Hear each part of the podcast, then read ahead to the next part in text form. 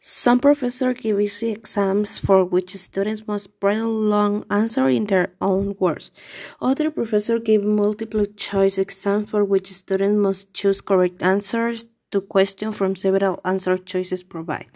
Which type of exam do you think better tests student knowledge and why do you think so? Use specific details and examples to support your response.